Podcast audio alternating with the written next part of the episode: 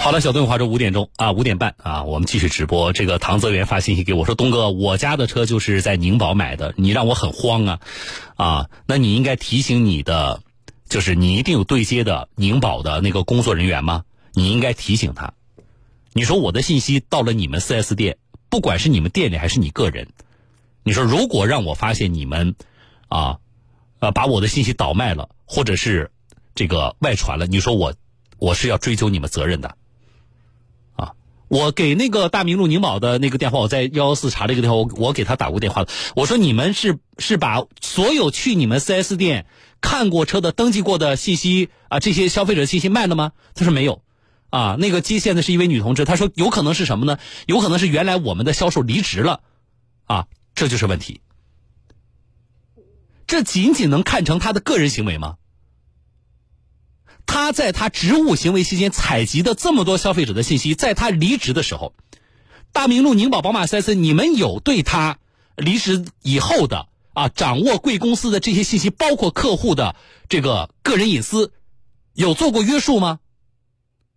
那我们现在啊听众朋友，我们谈信息保护啊，我们目前在个人的，特别是消费者的信息保护的这个过程里边，其实我们确实还有很多的要。啊，要要从法律法规上，啊，我觉得去去做文章的，要要多，啊，把工作做细的地方，就包括离职。那么，我们能不能够要求这种销售型的企业，啊，他在他职务行为期间，他会啊？这个采集大量的消费者的信息，那么这些采集的信息就是刚才像国家我们现在立标准说给网约车平台立国标，就是我们对于你在职务行为期间采集的信息要有一个说法，这些信息你只能怎么办？你不能怎么办？谁说我现在在大明路宁宝宝马 4S 店卖车啊？然后我拿到这些客户信息转头了，我就可以卖给那些什么桑拿房啊、洗浴中心？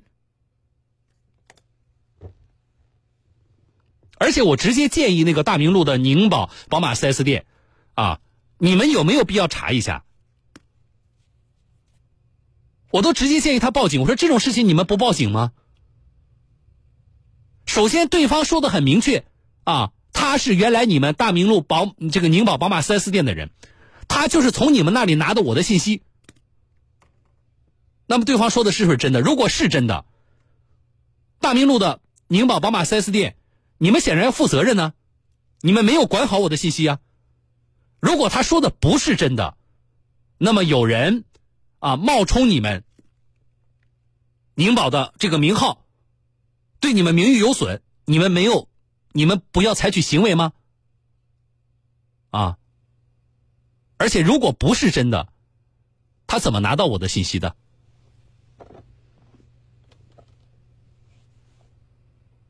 所以。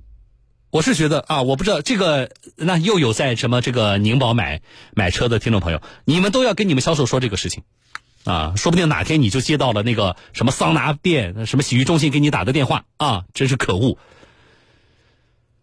唉，无情客说了，说买完车险，保险公司关联的贷款业务就来打电话了，啊，问他们，他们说是内部分享的，然后呢，呃，不忘初心，说我的车买了六年了，现在。收二手车的经常打电话给我，问我卖不卖车，真的是很烦。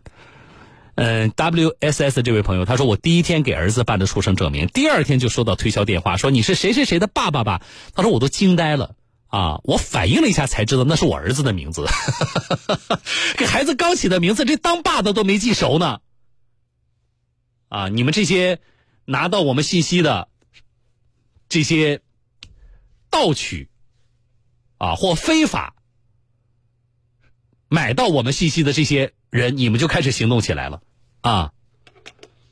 然后这位朋友的，我们今天说那个淘宝或者冒充其他平台退款的这个诈骗啊，大家注意了。这位听众朋友他说是这样的，他说我是在淘宝呢买了一瓶这个香水，过了两个月啊，我就接到自称是淘宝客服的电话人员，声称说那香水有质量问题。对，啊，就是这个是套路啊，说声称香水质量有问题，需要办理退货手续，然后呢说他一口就爆出我的详细信息，然后告诉我说明天会有快递员上门来拿那个香水，保证马上把钱退还到我的支付宝上啊。他说我等了一会儿呢，钱没有到账，然后对方又声称说需要我在支付宝上开通一个企业账号啊，他说我立马就挂电话了。然后我就与支付宝官方客服联系，说明了情况。客服人员告诉我那是骗子。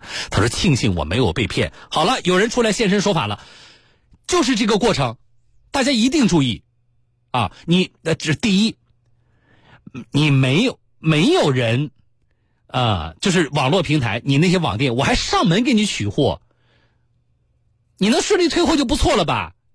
啊，你千万不要奢望着现阶段有这么这么好的服务。啊，你一听这个就是骗人的，这不靠谱。这是第一点，第二点，现在如果你是在淘宝、天猫，就是通过支付宝啊来来购物的话，因为我们处理几个案件都是这个淘宝的，你本来是有一个这个非常已经非常成熟的退货的退款的这么一个渠道，你记住，不需要你再开通一个什么企业账号或者其他账号，这是不需要，只要有人给你提这个，就是骗子，挂电话报警。啊，你要愿意的话，骂他一顿也行。听到了吗，听众朋友？啊，这个钱，呃，原路去，如果退款，原路回，根本不需要你再重新的输入你的，呃，一个是你开通新的账号，输入你的什么银行卡号啊，你输入你收到验证码，根本不需要。提醒一下家人，好不好，听众朋友？啊，我们确实有很多听众朋友，今天我收到大量的信息，大家都说小东今年第一年参与网购。那这部分听众朋友，你要特别的注意啊！可恶，这些这些骗子啊！嗯，宝通说了，说我们二胎啊去常州妇幼保健院检查的，没过几天，骗子电话就打来了，说有国家补贴啊。上次那个听众朋友就是这个这个补贴，说是这个卫健委啊这个给发的生育补贴两千四。然后呢，他就拿着卡去那个 ATM 机上，人家告诉你你自己领就行，不需要到我们这这个卫健委来，啊，然后呢，他就拿着那个银行卡去了 ATM 机上，人家告诉你啊，在上面怎么输输什么输什么，好了，输完了之后，他的卡里被扣走了两千四，啊，你生孩子国家还给你补贴，啊，我们现在还没有这个政策，啊，不要想好事儿啊。呃，孙强强说：“东哥，我们家小孩在江宁医院生的，出院第二天，照相馆的人就来我家了。那这个太可怕了。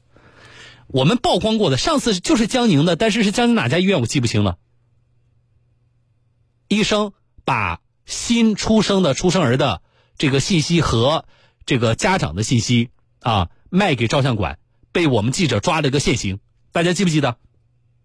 就是江宁的啊。”嗯，医生只为你点赞，说东哥你好啊！我们刚开始买房子的时候就是的，房子买好之后，各种各样的做建材的这个电话啊就来了。燕飞说，我也是我在京东买的奶粉，然后就有人打电话说给我说这个奶粉有问题，要帮我退货啊啊！我说我去平台退啊，他说平台客服呢不一定知道这个事情，这都是假的啊！凡是你买的东西，不管你收没收到货呢。打电话跟你说货有问题的要退的，啊，你就要特别警惕了，听众朋友。嗯，小辉说了一个事情啊，这事儿我也发现了，听众朋友。他说：“东哥，不仅这些啊，现在的有一些手机 APP。”呃，他说我和同事聊天聊到什么这个呃工控机啊，这是可能是他们工作当中要用的啊，等这些。然后你过会儿打开 A P P，马上就会推送给你工控机的相关广告。天哪，太可怕了啊！我就发现这个事情了。媒体有过调查的呀，问哪家平台哪家平台都否认的，我们没有采集啊。呃，最典型的前段时间你记不记得某这个这个外卖平台啊？你聊吧，你跟同事聊什么？你聊火锅，然后你打开。上面给你推的就是火锅的店家，啊，你聊这个，啊，这个这个，呃，什么什么呃，广东菜，啊，然后你打开收到的就是广东菜的电话。哎，上次那个我们那个马丽雪豪，他他是推送给他什么东西？眼镜是吧？啊，对，我一个同事晚上节目的主持人，啊，马丽雪豪，好了，结果过一会儿打开手机，给你推送的就是卖眼镜的。我那个同事专门就这个事情还发了一条朋友圈，这大家的感慨，听众朋友，我们的感慨跟你是一样的，就很可怕啊！还有刷抖音，刷抖音，我这是我自己亲身经历的啊。当然，我不我不知道啊。你比如说叫字节跳动啊，这个公司啊，你们是不是做这个事情啊？那我不知道啊。我只是说让我觉得疑惑的，我刚跟别人在吃饭的时候。啊，聊到了什么事情？而我平时刷抖音呢，根本不会刷这方面的信息啊，所以呢，他那个系统呢，也就很少给我推荐这方面信息。结果说过之后，再打开抖音，就开始刷到这类信息。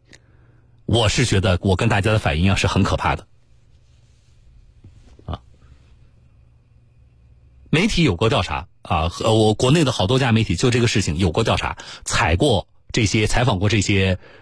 呃，平台，那么平台方当然都否认，啊，但是我也看过相关的这个研究报告，以目前的这些大的平台的，我们纯粹从技术角度说是没有问题的，啊，就如果他们想做这个事情，目前的技术他们是做得起来的。那么我们希望从消费者的角度，我们要的不是说平台方他单方面的否认。我们希望要什么，听众朋友？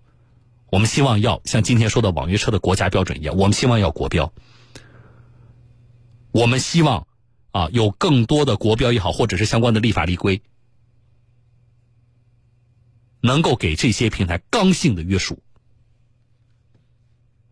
好了，进广告，稍后回来啊。